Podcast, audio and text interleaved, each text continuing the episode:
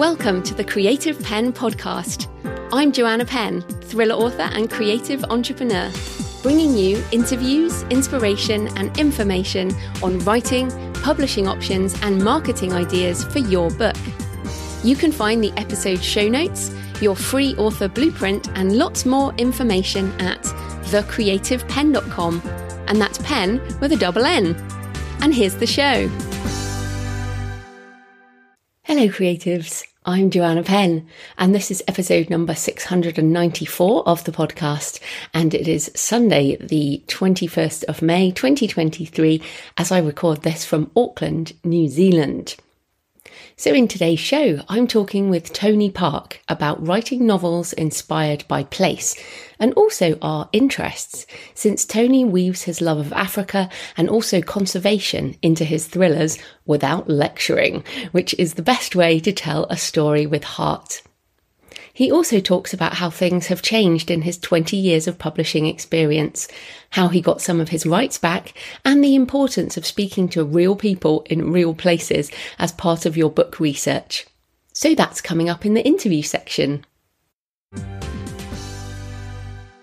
So, in publishing and book marketing news, well, the big news this week is KDP sent an email saying that KDP printing costs are changing from 20th of June 2023.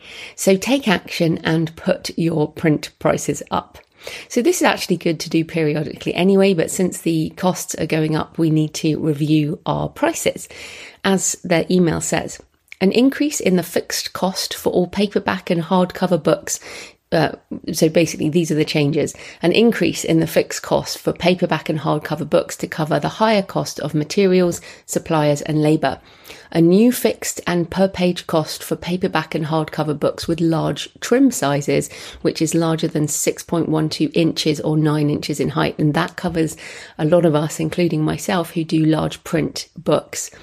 And also, there is a decrease in per page cost for certain colour ink print books, but generally the prices will be going up. So, these changes affect your royalties for paperback and hardcover books. While not required, you may choose to update your list prices to avoid a change in royalty payments or zero royalties on paperback and hardcover books, where your list price drops below the new minimum list price. So, basically, the costs are going up we need to put our prices up. And this is true across the entire publishing industry, to be honest. Uh, you should also review your prices on Ingram and uh, if you use any of the other stores as well.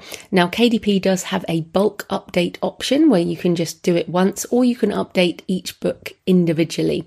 So I'm definitely taking this as a chance to go in and review the backlist. But for sure, do it before the 20th of June 2023. And there is a, a help topic on KDP which I will link to in the show notes. So, then in personal news, which I'll also round up with uh, AI stuff today, because I'm in Auckland, New Zealand, Aotearoa, as I mentioned. And uh, if you are new to the show, I used to live here. I lived here for almost six years. Uh, I'm a New Zealand citizen.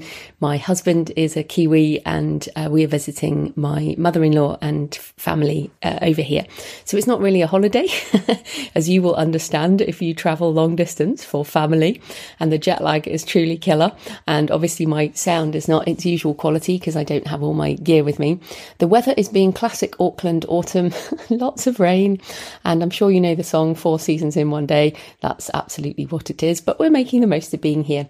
Now, I attended a couple of events this week at the Auckland Writers Festival on AI. Now, it's very interesting. I mean, New Zealand's not a big country, um, but so I, I, wasn't expecting so many people. But the Writers' Festival was absolutely packed, and the AI sessions were packed, which I was also very interested in. Now, the demographic of Writers' Festivals in general is a lot of older people, and uh, so that was reflected in the audience. But one session must have had over a thousand people in. I mean, seriously, it was in the main hall of a, a theatre, and it was seriously, I, I was just not expecting to see so many people in a session on AI. But that just shows you how much ChatGPT in particular has become part of the zeitgeist and the discussions in every area.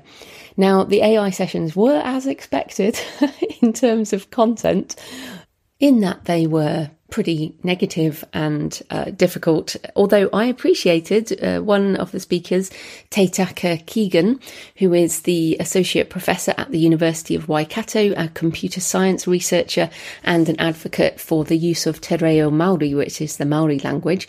And he was wary of AI, but also encouraged usage, saying that if you stay away from the AI tools, they will develop without you. And it's better to be involved he said, Be aware, not scared, and shape it by being part of it. Which, of course, I agree with. Toby Walsh, author of Machines Behaving Badly and also professor of AI at uh, Sydney University, talked about AI as an alien intelligence and not to think of it as human. Uh, and also that there are many potential issues ahead, but machines that amplify the human mind could solve the greatest problems of humanity. So there, w- there was a mixture of sort of, um, yes, there are challenges, but, uh, and the new industrial revolution was also mentioned several times in that moving into uh, a, a huge change in, in history and being part of it is, is important. Now, what annoyed me the most and what has actually galvanized me into action was the reading of a passage generated by GPT-3 by a literary author. So essentially, she read her own passage and then she read a passage with the same prompt, uh, well, that she used a, a quote uh, as a prompt. She compared the writing to her own and read the two passages and asked the audience to judge. Now, it was obvious what was the human writing and what was the AI. But I was annoyed, not because I disagree with that. I mean, I think that's fine, but basically her prompt was terrible. So she handicapped the machine by not using it properly. Uh, her prompt was appalling, and she was also using the old version and not the latest GPT-4. So in my opinion, if you can't get some kind of decent writing from the machine, it's because you, the user, are not doing a good job of using it. And then in another session, the chair used GPT-3 live to generate an introduction to the session and then criticised it for being factually wrong. And again, if you've done basic research on this, you would know that the free version of ChatGPT is not connected to the internet. And if you want uh, GPT-4 connected to the internet, you can use Bing Chat. So just go to, um, yes, Microsoft Bing, and it, you can use it on the internet, or you can now use GPT plus with browsing. So um, I've this week I got access to the plugins and also uh, browsing, so you can now use it with access to the internet. Uh, there is also an app now available in the USA, soon to be rolled out globally. So I guess I was annoyed that the panels had not done their homework and weren't up to date, but uh, so they they weren't talking about where things are right now. And given that things change every week, it's important to share the latest updates. And if you're doing a talk, then really give try if you want to prove that human writing is better than AI writing give the AI a chance so yes the the discussion of it's either AI writing or either human writing, so either or, that also annoys me, as you probably know by now. Uh, things are not entirely AI or entirely human. That is not the reality of where we are. Essentially, now we need to break everything into roles, not jobs. So when people say, oh, it's going to replace the job of a being an author. No, it's not. but we can separate everything we do into roles. So I was going to encourage you today. So make a list of everything that goes into the job of being an author or whatever job you do. So uh, Jonathan, my husband, is doing this for his job, and then consider what you could use AI tools for and what is entirely human. So that's how most jobs are going to go. For example, you might use ChatGPT for coming up with lists of names for characters or ideas for plot points or keyword topics for nonfiction or rewriting your sales descriptions or writing your Facebook ads. Um, but it's not 100% of your job in the same way that Jonathan is, um, well, he's, he's a manager of programmers, but the job of a programmer these days, the generation of code can be done with AI, but actually f- figuring out what the client actually needs uh, is, you know, still can't be done by the AI. So consider roles, not jobs, when you're thinking about this. So, anyway, rather than stay annoyed, uh, it, this has galvanized me into action. Now, many of you have been asking me to share what I'm doing behind the scenes. So, if I say, well, I don't think that lady was prompting very well, well, I should share my prompts. So, I have been quite deep in all this stuff and I'm pretty comfortable with my processes. So, I have decided I will start doing some webinars and uh, on how to use the various AI tools schools. I'll only be doing small group sessions and they will uh, be live only. Uh, although, if you book a ticket, you'll get the recording, but I will not be selling the recordings as essentially this stuff changes every week. So I'm not willing to essentially sell things uh, that are out of date. I will change the material every time based on the new information and new ways of using things. So I am doing the first sessions over the weekend of the 24th and 25th of June 2023. You can go to thecreativepenn.com forward slash live, L I V E. So thecreativepenn.com forward slash live or links in the show notes. And I've got um, a session, two sessions that will cover various time zones, including New Zealand and Australia and the US and the UK. Um, and uh, that one, uh, so it's one on my Sunday morning UK time will be uh, appropriate for UK, Asia, Australia, New Zealand and there's one on a Saturday afternoon that will be appropriate for the UK, but also the US. So uh, I will record those sessions, as I said, and send them to ticket holders if you can't attend live, but the recordings won't be sold. I will be covering attitude to AI, ethical usage, copyright, legalities, what it can and can't do, how to prompt ChatGPT in the most effective way, and designing your mega prompts, because this is the way forward right now. ChatGPT for fiction, brainstorming, world building, character ideation, outlining, discovery writing, book titles, ChatGPT for non-fiction, outlining topics, writing, book titles, and more. Sudowrite for aspects of fiction. ChatGPT for editing plus ProWritingAid, how that's changing. ChatGPT for book marketing, sales descriptions, social media. Midjourney for social media images, character portraits, and aspects of book cover and stock photo designs and what's coming next in AI. And I will be mentioning Auto GPT, text to video, and more. And hopefully we'll have time for a Q&A, but uh, there's lots to go through. Uh, it's going to be a two hour session. And I did send the link out to my patrons first. So uh, tickets are, depending on the demand, uh, I will add some more dates potentially uh, if they sell out. So we shall see. You can get tickets at thecreativepenn.com forward slash live and the tickets are £75. So if you're interested, come on over to thecreativepenn.com forward slash live. So thanks for your emails and tweets and comments. Uh, I'm really happy with the volume of AI positive comments now, uh, which really help uh, offset the negative ones, which are also increasingly vitriolic. So it's awesome. It makes a huge difference to my ability to keep reporting on this stuff. And I'm encouraged that it is helping you figure out your attitudes. Christine said on the Stephen Marsh AI interview, this was great. Fear spiral unspiraled. Thank you both. Thanks, Christine. And Julie, who I met for coffee this week in Auckland, said on the interview with Toby Neal, I couldn't love this interview more. Great tools and tips for anyone, not just authors. I especially loved the tapping suggestion, the garbage versus luggage idea, and the use of stickers. Whatever it takes to keep up the self care.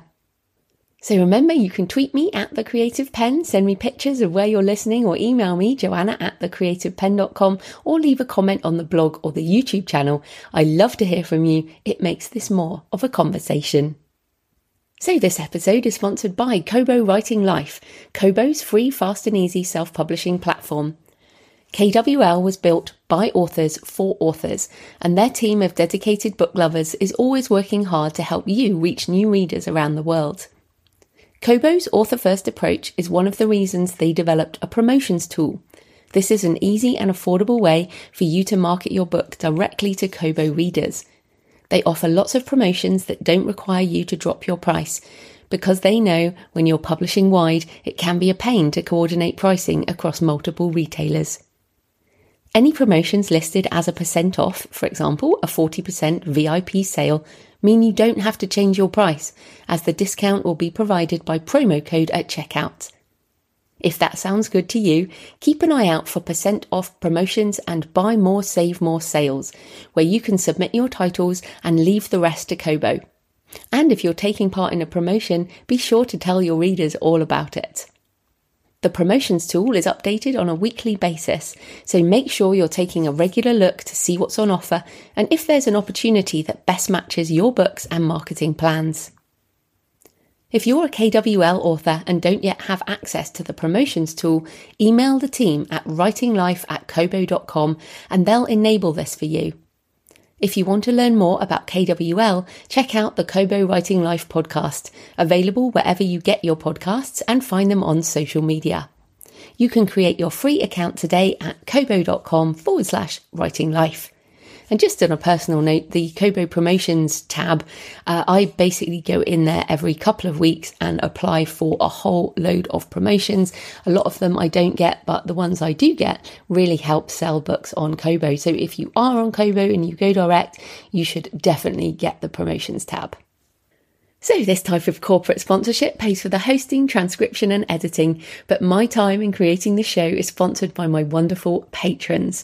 Thank you to everyone who's been supporting the show for years and months. You are fantastic. And thank you to new and returning patrons this week TB Markinson, Laura Goldbaum, Walsh, Jodie Ann Carambella, Cheryl Rogers, Bart Hopkins, James Weaver, and Dale Marfood.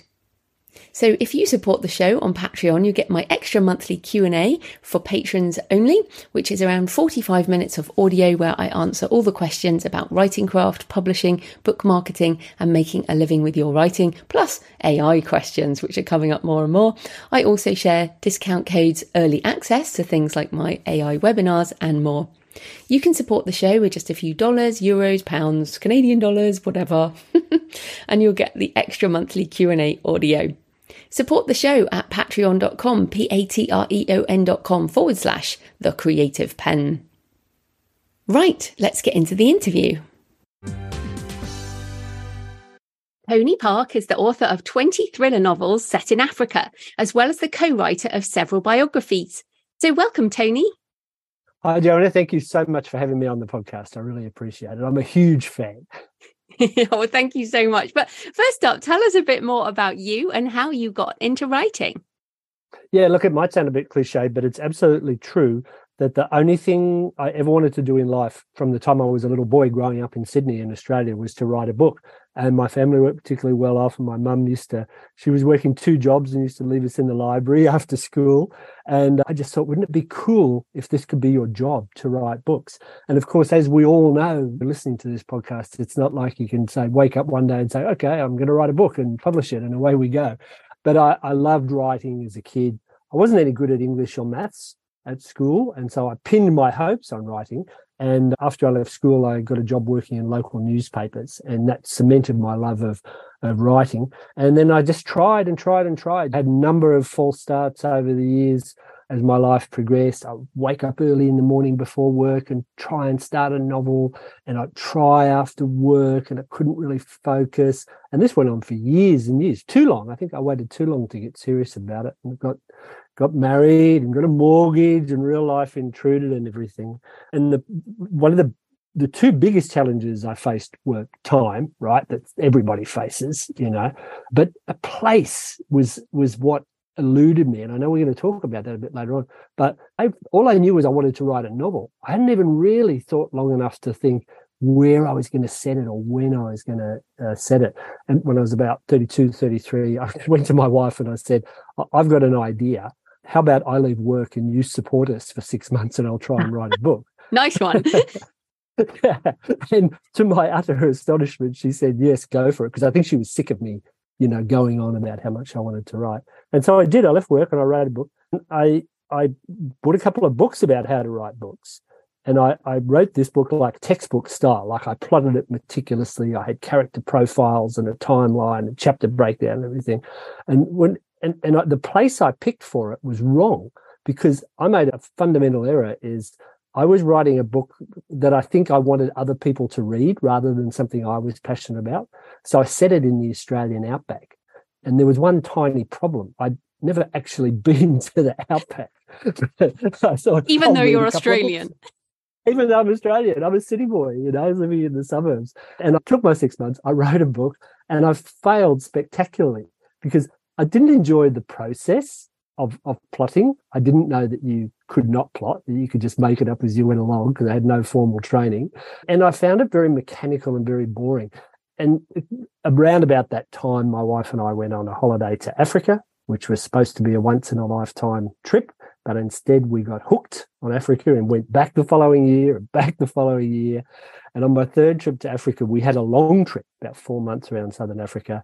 And I had another go at writing a book because I once more had time. I'd had to go back to work, but I once more had time. And here I was in a place that I had kind of started to get to know and was amazing and inspirational and fascinating. And there was so much going on here. That I thought I could write a book set in Africa and instead of plotting it, I'll just make it up as I go along. So it was set on a fictitious tour around Africa as my wife and I were traveling around Southern Africa. And each day as we moved camp, I just wrote another few pages and made it up as we went along and just copied the landscapes that we were in into the text. And I sent it to a publisher, and the first publisher I sent it to, Pan Macmillan in Australia, published it. And my publisher said, You can write the books in Africa. And here I am 20 years later writing the books in Africa. I love that. I love the story. There's so much to learn from that. So 20 years later, and we're going to come back to the Africa and the setting thing. But you said mm. 20 years later, you're still writing and publishing. But of course, things have changed in 20 years. And one of the things I picked up from your website is that you also run Ingwe Publishing. So mm. tell us how your publishing experience has also changed over the last two decades, because things have really changed and you have too, obviously and it's massive the amount of change. And yeah my life has changed it's moved on technology has changed everything has has moved on. And i think like uh, uh, you know when we talk about those days it seems like a long time ago is that people would pin their hopes on getting a commercial publishing deal. And, and i did and and I was absolutely thrilled and over the moon when I got it. Funny little side story: I was in the Army Reserve, Australian Army Reserve, for 34 years, and I was actually in Afghanistan I was deployed there in 2002 when I got the email from my publisher saying, Hey, good news, open this email. We're going to give you a publishing contract. And I, I couldn't even have a beer to celebrate because we were on the dry over there. So I, I was really thrilled to get a publishing uh, deal. And I thought that was the be all and end all. And over the years, I had some limited success or it started to grow. And my primary market was my home market in Australia, even though there were these books are all set in Africa. It is a thing. It's almost like a genre of its own, African fiction. And I had some success getting commercial publishing deals in the UK and later in the the US. But the books didn't do particularly well. And that was that was like I'd gone from this high to thinking, oh no, why aren't I selling many books there? And, and that that really started to affect me quite badly. But then things changed dramatically, you know, over the last few years. And I learned so much, not least of all from your podcast and hearing from other authors who are independently publishing. Because of course, when 20 years ago when I was first publishing, there was quite a bit of stigma attached to self-publishing. And you know, it was called vanity publishing because you had to be very vain and you had to be very rich to do it. You'd have to print thousands of copies of books and then pay a distributor to try and get them in the in the shops. But it was this hugely involved, expensive process. But I, have found in more recent years that what made more sense for me was to kind of do a, a, a civil sort of deal with my UK publishers and the distributors and say, look, guys, this it's not really working for both of us because it wasn't. I was losing so much because I had an agent at the time.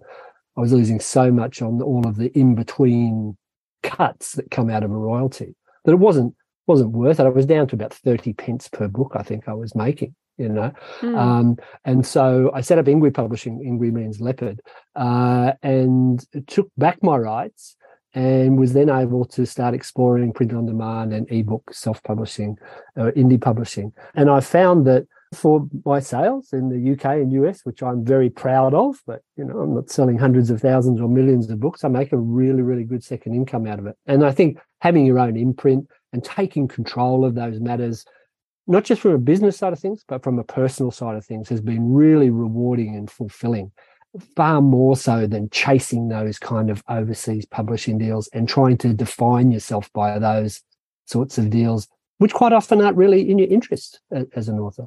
Mm. So you're now, I guess, what we now call a hybrid author, in that you still mm. license to traditional publishing in Australia. Mm, and South Africa. Australia, New Zealand, and South Africa are my commercial markets, my traditional markets. Yeah. Mm, okay, no, that's really interesting. And so, just for people listening, that's English language that you have split into territories. So, you're not signing contracts for world English, you're splitting the territories. Absolutely. And I, I made so many mistakes when I, I started out. Like, I was so pathetically grateful to my publishers, and I still am, you know, to Pan Macmillan.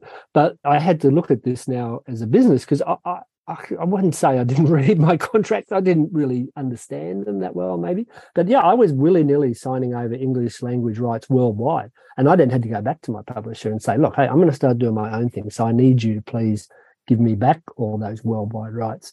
Uh, the same thing went for audio. You know, I've been really interested to hear you talk about changes in the audiobook world. I, I have a good relationship with an audiobook publisher with Bolinda in Australia. And, and, I, I now keep my audio rights to myself and I do with them what I want to. And I think too many authors that chase that commercial publishing deal are so grateful that they think, I'll, I'll do whatever you want to, you know, I will, I will, I will give you anything that you possibly ask for. Uh, and of course, that doesn't make sense. So, yeah, I'm a hybrid, I guess, is, is the best way to talk about it. And I, I really enjoy doing my own thing. And of course, it is such a, an amazing constantly changing environment that we live and work in. Uh, it puts a lot of onus on authors to stay on top of that, but I enjoy it. I enjoy kind of the buzz of the business side of it. Mm, I think that's a good tip as well. I mean, you do have to enjoy the business side, but I think you can learn how to enjoy it. I mean, like you said, you haven't, you didn't start out that way. You just learned it over time, and that's important. But just, just a question on the process of getting your rights back. So there'll be people listening who have signed those mm. contracts maybe a while back or even more recently, and now they're like, "Oh dear, I shouldn't have signed that." So j- just give us a few tips on the process of getting rights back. Yeah, well, I think if you have a good relationship with your publisher, that certainly helps. And I was lucky; I was always had a, good, friendly relationship. I never, at any stage, got the feeling that they were ever trying to rip me off or pull one over me or anything like that. But it was more a matter of saying to them, "Look, I signed over all my English language rights. You had a go at getting me some foreign translation deals or foreign publishing deals, maybe a, a UK deal because I was based in Australia, and it didn't work. I would like to take those back." And I didn't have any resistance for that certainly when there's no money involved there's no resistance. Because mm. in, in the case of one of my earlier books uh, my pan macmillan australia got me a publishing deal with pan macmillan uk that book was in print for a year or two. Didn't do particularly well. They didn't want any more of the books. So then when i said can i have all my english language rights back? They didn't really have a leg to stand on because they had tried to get me some you know a us a UK deal. It didn't work. And so I had to do it in writing. It's quite an involved process. I've got to do it in writing, and then the rights people within the publishing house have to do a separate an amendment and send that back to you to sign. Uh, where there's money involved, I'm also looking at taking back some rights from the UK from a publisher that still distributes into South Africa, which is one of the deals I did in the past. And if I want those rights back for South Africa, I will have to pay for those. They will calculate that based on my annual sales and any advances that are still outstanding. But in my personal experience, if there's not really any money or serious money involved in it, publishers are very reasonable on this kind of thing. Yes, it's interesting, isn't it? That paying for things. I actually recently paid out an audiobook narrator in order to get the rights back for an audiobook. And mm. I mean, it, it's funny because when we sign these things originally, we have a certain thing in mind. And then years later, we're like, okay, then I, I, have changed my mind and that's fine. And so it's good to know. And people listening, you can go back and renegotiate contracts. That That's part of it. And as you say, trying to be less emotional is probably probably the best idea like yeah. whose whose business interest is it in and try and think about it from the publisher's perspective as well and try and come to exactly. a business arrangement not an emotional thing it's good to know, uh, or at least be interested enough to read about copyright and how these contracts work. And it's kind of fun once you, once you get into it. It's really interesting. But let's return to Africa.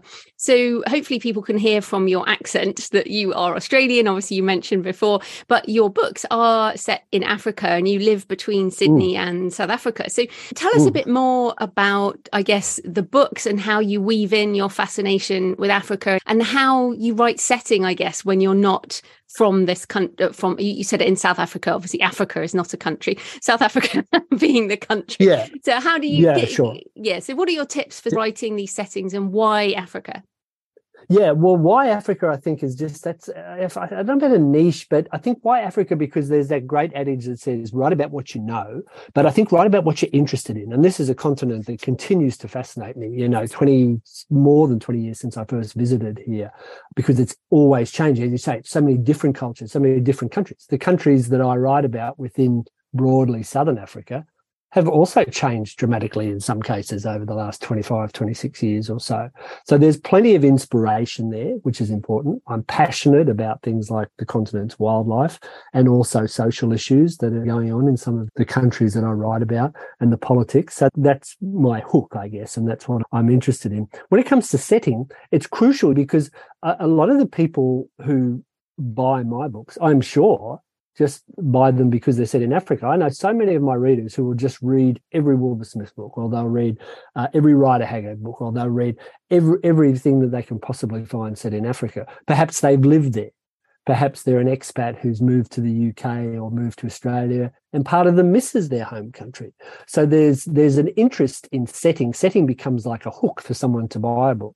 So it's very important. I, mean, I, I, have come up with a few tips. I did a presentation on it recently. The first thing I'd say about setting that I've learned is you have to make it work for you. You have to give it a job. It's not just window dressing. It's not just describing a, a lovely location or just to anchor a character in a scene, but it, a setting can show us how a character is, is thinking or what they're feeling and that'll be colored and enhanced by the environment around them and, how they view it. You know, like so if a character is up or happy. They'll revel in the rich beauty of the savannah landscape, the wildlife, and they'll be uh, fascinated by the heritage and the people. But if they're down or facing adversity or in danger, then you weave in things like the leaden skies, the dirty streetscapes, the tatty old buildings, or that lion lurking in the long grass with the chilling golden eyes as a portent of doom. So you you give your descriptions of location and setting a, a job, I think, first and something that I've learned over the years. And then uh, setting uh, uh, and place, they're, they're, more than just the physical description of the landscape. I think people can fall into that trap of waxing lyrical about what the area looks like. But of course, it, it takes in things like the history of a place, the, the politics and culture which go to the mood of a particular place or setting. It's the people in the street, the music that's playing, the public art or graffiti, the food on the streets or the absence of food, what people are drinking. And when it comes to people, the, the different cultures, fashions, languages, and backgrounds of people uh, are crucial in the sort of books I write. Quite often, these are sources of, of conflict as well as uh, kind of celebration and enrichment in the countries that I, I live in. Quite quite often, things like culture and politics are, are life and death matters in, in the background of, of where I write my books. And then, of course, there's the natural world, my books, the wildlife, the birds, the reptiles, the environment, and and the state of the environment, the problems with the natural landscape, which certainly are things that I touch on with things like poaching and environmental issues, and climate comes into it. So the the third thing I would say to people is when you're writing place, use all of the key elements of writing, not not just description, also use narrative and dialogue, because the narrative you can weave in a little bit of the history and the impressions of the streetscape and the country from your characters point of view. Certainly use the description. This is your excuse to, to exercise your skill and your flair in describing a scene, painting a picture. That's good. But also use dialogue. I always say to people a simple example is rather than say it's hot or come up with some metaphor for how hot it is, just have a character say, I'm melting, you know. So work in a bit of dialogue into the setting. And and if I can just continue, the fourth one, I would say I always love to tell people show, don't tell. I don't have any tattoos, Joanna, but I always tell people when I'm giving writing courses or instruction that if I had, if I was going to have tattoos, I would write show, don't tell on one hand, and I would write trust the process on my other hand to sort of keep me motivated each day. I think show, don't tell, it's a good thing to keep harping on about it and to keep uh, bringing back. So when it comes to uh, uh, describing a setting in show us let us feel us drop us in the middle of the bush or the marketplace engage the senses at least a couple of them at a time. I mean let's have your character smell the street food cooking or or the musty dirty laundry smell of an elephant because that's what an elephant smells like. Like if you've left your washing too long in the hamper and it's all damp. So get that sort of thing in there. And there's some good advice that i picked up um, from Stephen King's book on writing is to to which is, I guess, if I could say my Bible, I I don't offend anyone by saying that, but it's the, my go-to book is Stephen King's On Writing. And he talks about zooming in on the little things. Don't just say the birds were singing, but give us the name of the bird and what its call is, or show us that child's doll in the rubble of the burned out building. In some of my books, I pick up the most amazing things as I travel and research. I put in one book, Safari, that's set in the Democratic Republic of Congo. I had a character drinking Guinness and Coca Cola, which is a particularly popular drink in the Democratic Republic of Congo. And a few people messaged me after that saying, Do people really drink Guinness mixed with Coca Cola? And they do. And as Stephen King says, a few well chosen details will stand for the rest. And the final thing I want to say about places, something I've also learned sometimes the hard way, is you've got to get it right. This is our job. You know, it, we we have enter into a kind of contract with the reader where if they want to be taken to another place, they expect it to be done accurately and faithfully, particularly if they've lived there themselves. And if you're lucky enough to say go and visit a place that you want to set your novel in, to travel as part of your job as a writer, that's great. But you have to make sure that if you've got characters that are living in that area, that that the places and the experiences are relevant to them. Just a very quick example of that. I read a crime novel not too long ago by a very big name, world renowned crime writer who had obviously been to Sydney, to my hometown, and had obviously had a very good time there because this author had a character, an Australian character who was a policeman, a detective sergeant, who lived in a place called Brighton, which is actually called Brighton Le Sands. It's not called Brighton, so that was a mistake. He kind of abbreviated it. But this detective sergeant's couldn't meet the lead character because he was taking his son sailing that afternoon at a place called Rushcutters Bay. Now, Rushcutters Bay and Brighton are at two opposite ends of the city, and Brighton is on Botany Bay. It's a very good place to go sailing. So, why this detective sergeant would be taking his son to Rushcutters Bay sailing in the afternoon didn't make any sense. I've yet to come across a cop that owns a yacht in Sydney. and uh, I'm, I'm, sure they're out there. I may be, and and and I've yet to come across one who probably wasn't crooked that would be able to afford membership of the Rushcutters Bay Sailing Club. So there were all these like jarring references. The descriptions were probably spot on, but it, it's about context, right? It's about getting things right, and it's about context. And mm. and I mm. would say to people, as I do whenever I'm talking about research, the same thing goes to place: is visit these places read about them, learn about them. But the best way to research or to to capture place accurately, particularly if you're not from there, and this is a situation I have found myself over the years, is talk to a local. Spend your time finding a local online if you have to, and just ask them a few questions about their hometown and what it's like. So sorry, mm. that was quite long, but that's my five basic um, basic tips about. No, no, good t- good tips there. But you know, I'm going to have to challenge you.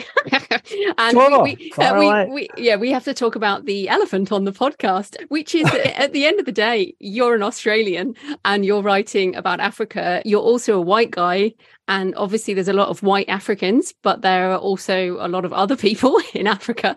And one of the things yep. in this current writing climate is a perspective on writing authenticity based on your own background. Now, um, I'm, and also, like you mentioned before, African fiction being a genre, and you mentioned Wilbur Smith, who again someone from the outside. So, how are you addressing this? How has it come up for you? How are you addressing it? And what are your recommendations for people?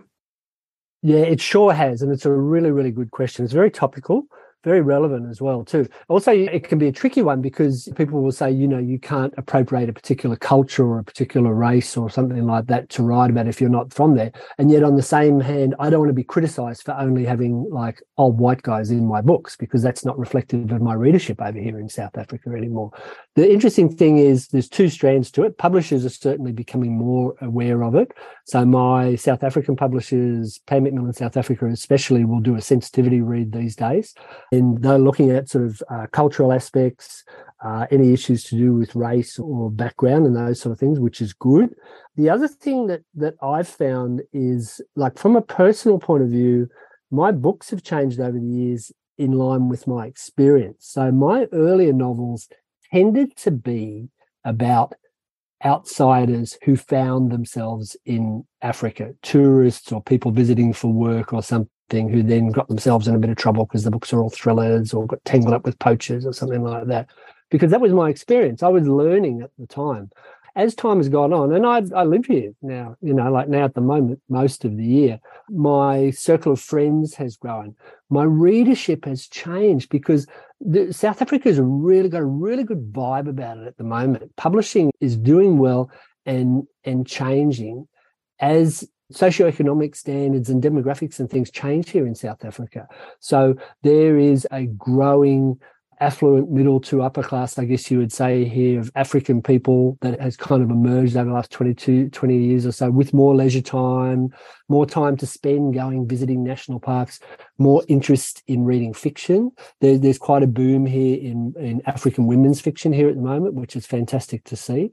And what I'm finding is my readers here in South Africa are from the various African cultures, from the Indian culture, from the English speaking South African culture, from the Afrikaans speaking South African country, culture, and they're my friends.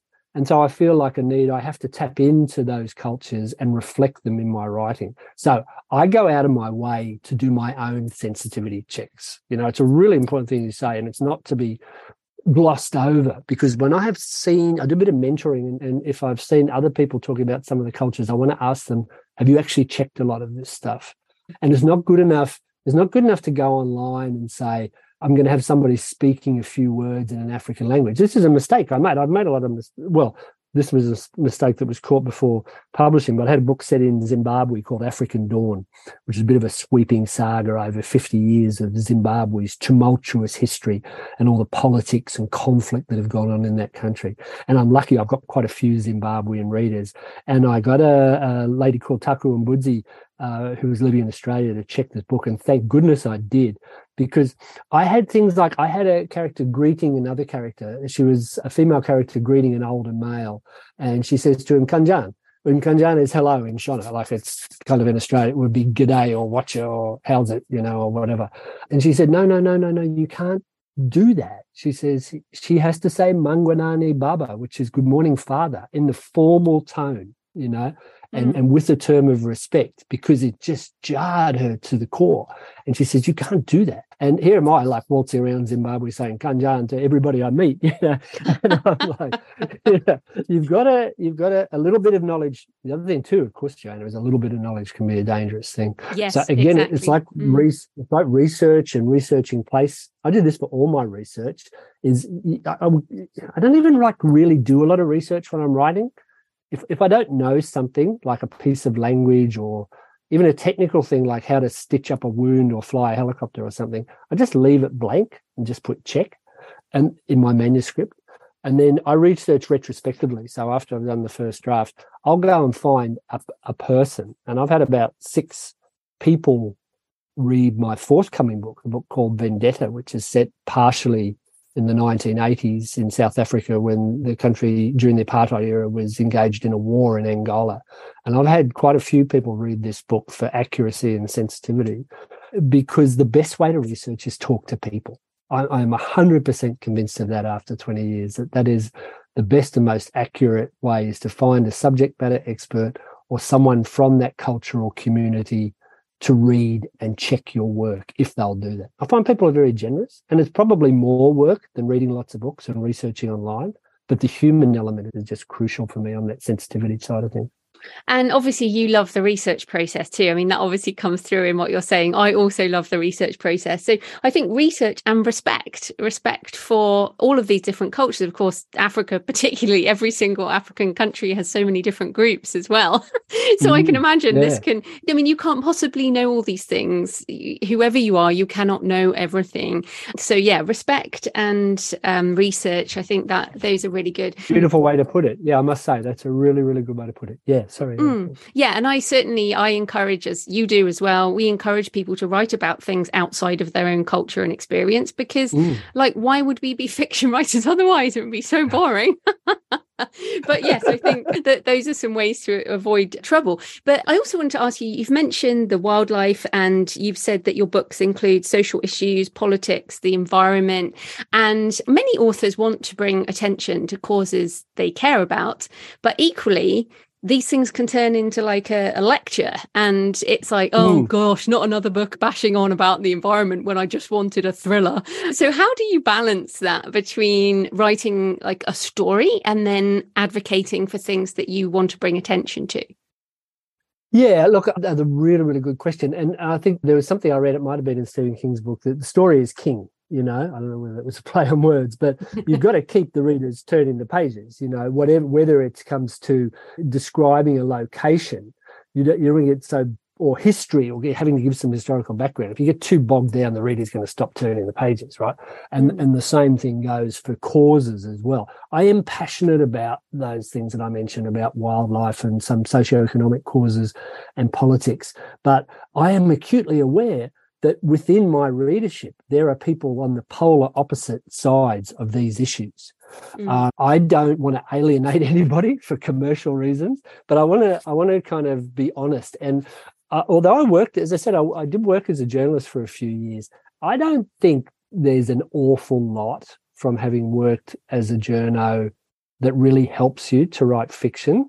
But I would say the two exceptions to that are a dialogue, because you kind of get taught and used to putting words in people's mouths as a journalist. You get used to capturing spoken speech in a written format.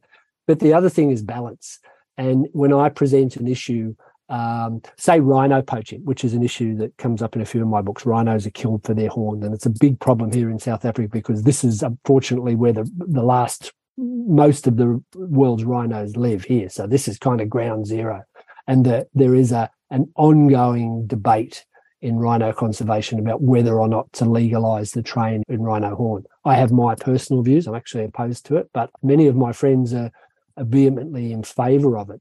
And so when it comes to an issue like that, I try to weave in both sides of the debate in, in again in a respectful manner, as you say. So I will have a character who is kind of uh, pro trade, pro legalization of the trade in rhino horn, and I'll have one who's stridently against. And I'm sure that the I hope at least that the pro trade people look at that character and feel more sympathy for them than they do for the other one.